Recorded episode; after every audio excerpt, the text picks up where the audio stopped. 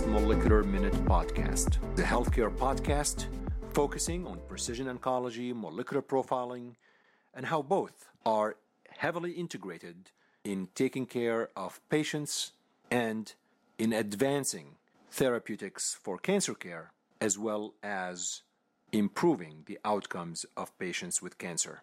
I am your host, Shadi Nabhan, and I'm the chairman of the Precision Oncology Alliance at Caris Life Sciences. Every so often, I'm going to host either internal or external thought leaders in precision oncology, in molecular profiling, and in how we really address these important platforms as we take care of patients with cancer. We are going to have various topics, and I welcome your input, your suggestions, and your ideas about the topics that we are going to tackle. Some of these topics are going to discuss recent research presentations and papers focusing on precision oncology and molecular profiling. Other topics will talk about technology and how we are improving on the way we sequence tumors in a way that we are getting the proper information that hopefully are going to transform the care of patients with cancer. The topics will vary, but the underpinning of this podcast is to share with you, our listeners, new information about genomic profiling, molecular profiling, precision oncology, and the impact of all of this on cancer care. I thank you for taking the time to be part of this podcast. I welcome your input and your suggestions. You can email me at c nabhan at caris l s dot com and send me any suggestions or ideas regarding future episodes. I hope you enjoy a few minutes with us every so often talking about something really important in healthcare and is transforming the way we care for patients. Welcome to the Caris Molecular Minute podcast.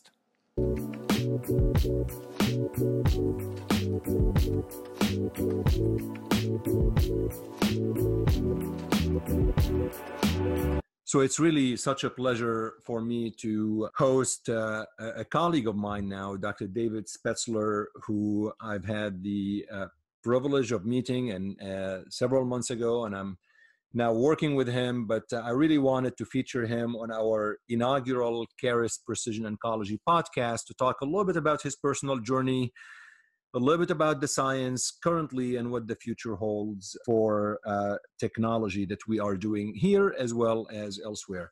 David, welcome to our first podcast. I appreciate you taking time. I know it's a little bit crazy nowadays. For folks who may be listening to you for the first time and just don't know a lot about you, maybe a little bit about yourself, and how did you end up at Caris? You've been here for about ten years. How did this happen? Sure. So I had my first lab job when I was fourteen years old, uh, working in a neurobiology lab in the basement of Saint Joseph's Hospital. Uh, and so I've been in and around science my entire life. I was on the path more pointed towards Uh, mathematics and computer science initially, but then my first child was born with a severe genetic deletion uh, that led to profound special needs. Uh, and that, that changed my course uh, dramatically. And so I started working more on molecular cellular biology and uh, really developed a, a passion to try to understand genetics at a level that would allow us to intervene and improve how we are able to, to treat people uh, that are suffering from uh, genetic-borne illnesses. Um, after graduating uh, Arizona State University for the third time, um, I was looking for a job, and uh, there was an entry-level bioinformatics position available at Caris. So I I applied and, and got that job. I was an entry-level scientist uh, and just had the, the right skill set and was in the right place at the right time to uh, start to make meaningful contributions. And so I rose up uh, through the ranks to become now the, the president and the chief scientific officer. So David, what does a president and chief scientific officer do day in and day out? How do you spend your day? What, what take us through, like, you know, what do you do when you're, when you're at work? Sure. So I guess my day gets divided up into a few different areas of activities. Uh, one is engaging with, with customers and you know, teaching them about the science and about our, our products and uh, about how to think about molecular profiling. Another is trying to drive the science forward, uh, evaluating the data that's being generated by our experiments, designing new experiments, figuring out what's working, what can be done better, what can be done differently. That's what I enjoy most, uh, actually. And then the third part, kind of the administrative part, that's... Uh, that's the boring stuff. Yeah, that's that's what they pay me to do. They get the science free. Uh, all that stuff is, is uh, what I charge them for. You know, we hear the term precision oncology a lot. To David Spetzler, what does precision oncology mean, and how does this really shape how you've worked on the scientific platform at Caris over the past several years?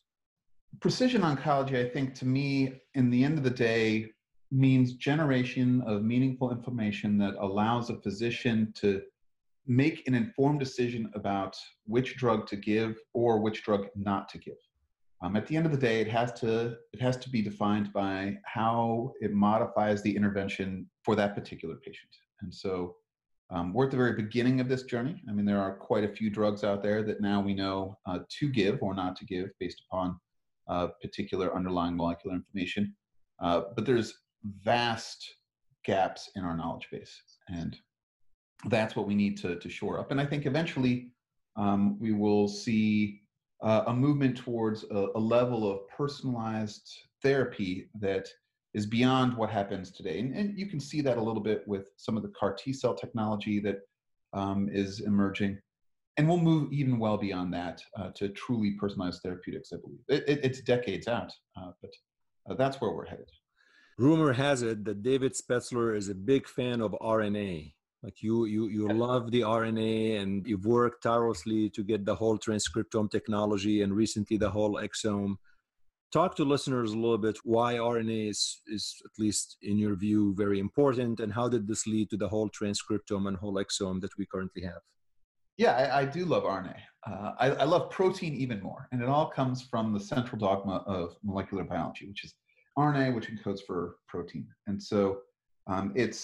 It's understanding what is actually happening within the molecular system that we're studying. So uh, with D N A, you've got three point three or so billion bases, and you've got thirty-three million of them that are protein coding, uh, inevitably. Just by reading the D N A, you don't know what's turned on, what's turned off, what downstream regulatory processes are influencing the particular R N A transcript that's being created or the particular protein isoform. And th- there are increasing orders of magnitude levels of complexity as you go from the D N A to the protein. So, you know, we go from about twenty-two thousand genes to more than two hundred thousand unique R N A transcripts to, to more than two million protein isoforms. And so the reason I like R N A uh, so much is because it moves us closer to that true end state that we're trying to study. If we had the technology to measure all the proteins, I'd like that even more. You know, it's it's better to study the house you're trying to fix uh, by being in the house rather than uh, you know trying to fix the house by studying the architectural blueprints. Um, not that the blueprints can't be meaningful; uh, they are, and D N A is useful. Uh, but R N A gets us one big step closer to the truth. When we talk about whole transcriptome, uh, well, let me back up a little bit. So I'm a clinician. I did not really get trained in the molecular stuff that, that you're familiar with in the lab and all of that. And, and I can speak for a lot of my clinician colleagues that we get a little bit intimidated when we hear a lot of these uh, terms. What should clinicians know about whole transcriptome sequencing, whole exome sequencing, that allows them to explain it to patients as they're trying to order these tests? So the exome is just a, a comprehensive test to look for what is already clinically meaningful and, and actionable. And so it's got those core sets of genes that everyone should be tested with, where it's relatively straightforward as to what to do and uh, to interpret it. it. It's still true that many, many, many patients, the vast majority of patients, aren't even getting that level of care today. Uh, but it, it shouldn't really increase the level of intimidation. So having a, a small panel of fifty, sixty genes, uh, or a medium panel of five hundred, or, or a large panel of twenty-two thousand shouldn't change the interpretation uh, or conversation with the patient very much. The reason to go big, to have all the others, is because we don't want to just um, take this opportunity to, to better care for the patient in front of us. We also want to increase the world's knowledge base so that we can improve cancer care for everyone in the future as well. And so that's a big part of why it uh, is worthwhile to go to larger panels, but we don't want to confuse patients or create unnecessary hardship on physicians in terms of you know, trying to explain additional complexity that isn't really necessary at this point. Those core genes would be like E G F R and, and lung cancer, or, or B R C A or K R A S. As you start to move into, into R N A, um, the story does get more uh, complex a little bit, but we can do a better job of, of keeping it simple. And so uh, there are a couple aspects of, of R N A that are just relatively easy to, to point to. So the way to think about R N A is, is again, we can focus in on non-small cell lung cancer. Every single patient uh, should be tested for ALK translocations and R O S one translocations. And you know, you can argue about R E T and, and MET, uh, certainly N T R K. Uh, all of those fusion-based translocation alterations um, are much, much better to be detected by R N A than the D N A. It's the nature of the technology. It's the nature of the molecule. Uh, it's just a more efficient Um, and more accurate way to, to test for fusions uh, by going to R N A rather than D N A. And so, you know, at the end of the day, it almost doesn't matter. As long as the physicians can rely on the information that they're getting, they don't need to have a, a super deep understanding of, of the technology. So, you know, and, and they don't today in many cases. Like, it's very rare that people ask, what's the difference between a FISH test and a SISH test? They don't need to know. It's, it's irrelevant. They know that they can trust both Uh, versions of uh, in situ hybridization, uh, that the piece of information coming out of that is telling us uh, about a copy number alteration or talking about a translocation, uh, and that, that is sufficient. So they understand what to do with the data, which is far more important and relevant uh, than knowing exactly the nature of how the data was generated. And maybe, maybe one way, I mean, as I'm listening to you, David, I'm thinking doing the R N A testing, I may detect certain fusion genes that I may have missed with the D N A. I mean, I don't know, maybe, is that a simplified way of looking at it? Yeah, that's absolutely right. Before I let you go, if I have you back in six months and we're talking about this, what, what should we expect from um, technology? Where do you want to see things in six months? This is, we're talking short term, not, not two years, just before the end of the year. What, what should we expect? So what we're most actively engaged on is our liquid biopsy technology. It's really a unique Uh, approach to solving the problem, and I'm I'm very excited about it. And so the way that we're doing it is different uh, than than everybody else, as is most commonly done at, at Caris. We're trying to advance the science and uh, do things in a way that make the technology much much better. And so we're running our whole exome assay uh, on the blood, but we're not just running it against D N A. Uh, we're doing a total nucleic acid extraction. And so we're getting all of the cell-free D N A, we're getting all the cell-free R N A, we're combining them together, uh, and that gives us a lot more nucleic acid to work with. Uh, so one of the greatest limitations of cell-free D N A uh, today is, is a biological limitation, where about forty percent of late-stage cancer patients don't have sufficient amounts of cell-free D N A to even extract enough to run the assay. And that's, that's a really big percentage. With the approach that we're taking uh, so far, we've achieved sufficient levels of material in one hundred percent of cases, not just stage four, but also early stage in patients without cancer. This new approach gives us the ability to get that information uh, across a wide, wide uh, range of patients. Um, and that's going to enable us to not only detect those uh, mutations that are important for therapy selection, Uh, but also begin to give us the underlying information that we need for early detection, for minimal residual disease, for monitoring. Uh, it's really an amazing uh, approach and uh, assay. And again, it's the whole exome panel that we're running. So we're not talking about measuring seventy genes or a couple hundred genes. Uh, we're measuring all twenty-two thousand genes. That's amazing. Will make it much easier, I would presume, for patients not to have the tissue biopsies when it's uh, when they have uh, if they have a difficult to access lesion or something like that. Exactly. David, thank you so much. Appreciate your your time on our inaugural podcast. You know, I'm going to have you again. You know, because we have to keep uh, we have to make sure we know what uh, what's happening. But I really appreciate you taking the time. Thank you. I appreciate it too.